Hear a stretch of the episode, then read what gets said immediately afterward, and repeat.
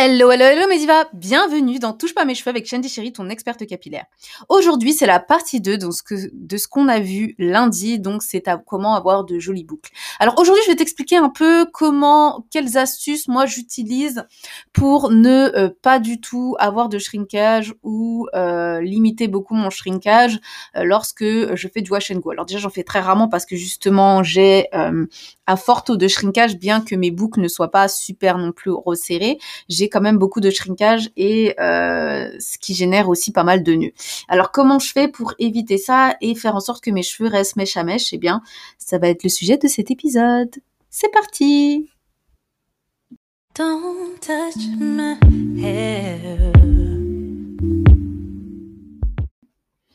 Alors, ce que tu dois savoir, comme je t'ai expliqué, c'est que euh, quand tu décides de faire des boucles, il faut bien sûr faire un soin complet, donc euh, soin, shampoing après shampoing, les capillaires, euh, spécial boucle après avec l'activateur de boucle et le gel. Alors, moi, je fais cette case, mais après, je fais des nattes, d'accord? Donc, je fais des nattes de séchage et j'attends que mes cheveux sèchent. Donc, ça, c'est la première étape. Donc, je fais tout ce que je t'ai dit dans l'épisode précédent, sauf que euh, au lieu de tout de suite appliquer euh, le gel bouclant et tous les produits bouclants, eh bien, je vais juste appliquer le euh, les capillaires bouclants, donc le living, le curl living ou le, le cream, le oh là là, le curl cream, pardon. Donc directement, je vais l'appliquer et je vais faire des nattes de séchage et attendre que mes cheveux sèchent. Alors pourquoi j'attends que mes cheveux sèchent? Parce que du coup, euh, lorsque euh, je suis en natte de séchage, mes cheveux euh, shrink beaucoup moins que quand j'ai les cheveux à l'air libre. Donc c'est pour éviter de laisser mes cheveux sécher pardon, à l'air libre. Cependant, ça ne veut pas dire que la crème ne va pas agir. Bien sûr que si elle va agir, elle va former mes boucles et elle va bien définir aussi les boucles des ondulations des nattes que j'aurai fait. Ce que je fais, donc une fois que mes cheveux sont secs, eh bien, je défais les nattes et à ce moment-là, et uniquement à ce moment-là, je vais soit appliquer directement le curl maker, donc rappelez-vous, c'est le gel qui forme les boucles, pas en très grosse quantité, en, assez petite quantité pour que ça sèche tout de suite et pour que ça euh, forme mes boucles sans les mouiller. Donc en gros, ça va légèrement humidifier mes cheveux, mais pas mouiller mes cheveux. Donc c'est ça l'avantage. Et du coup, bah, vu que mes cheveux ne seront pas totalement mouillés, eh bien il y aura beaucoup moins de shrinkage. Cependant, mes boucles seront bien définies. Donc ça, c'est la première astuce enfin la première stratégie. La deuxième stratégie, eh bien, c'est tout simplement si le gel ne suffit pas, eh bien, c'est d'ajouter à ce moment-là euh, le curl activateur, donc ça va être le lait capillaire pour faire les boucles, mais d'en mettre encore une fois en petite quantité. Le but n'est pas de mouiller le cheveu, mais de juste définir la boucle sur cheveux secs. Donc voilà, donc je vais en mettre un tout petit peu et ensuite je vais remettre du gel par-dessus et laisser sécher. Normalement, ça devrait sécher même pas dans une trentaine de minutes sans faire trop de shrinkage. Voilà, donc il y aura quand même un peu de shrinkage, mais pas énormément.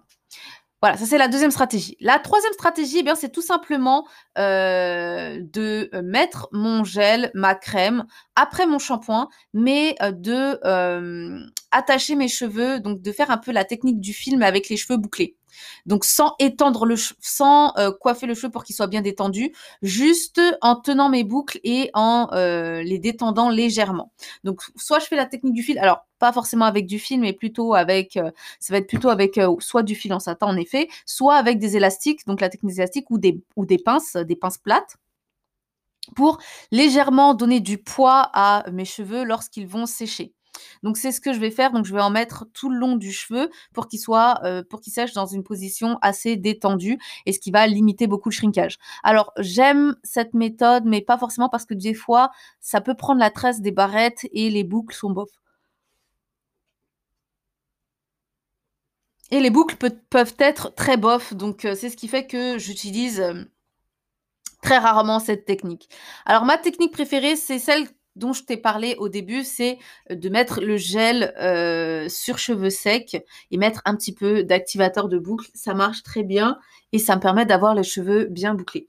Alors après, j'ai une autre, donc la cinquième stratégie, donc qui est la dernière dont on va parler aujourd'hui, c'est euh, tout simplement d'ajouter soit du edge control, donc c'est du gel edge control, qui est un gel beaucoup plus lourd que euh, le curl maker, ce qui va alourdir mon cheveu et l'empêcher de shrinker fortement.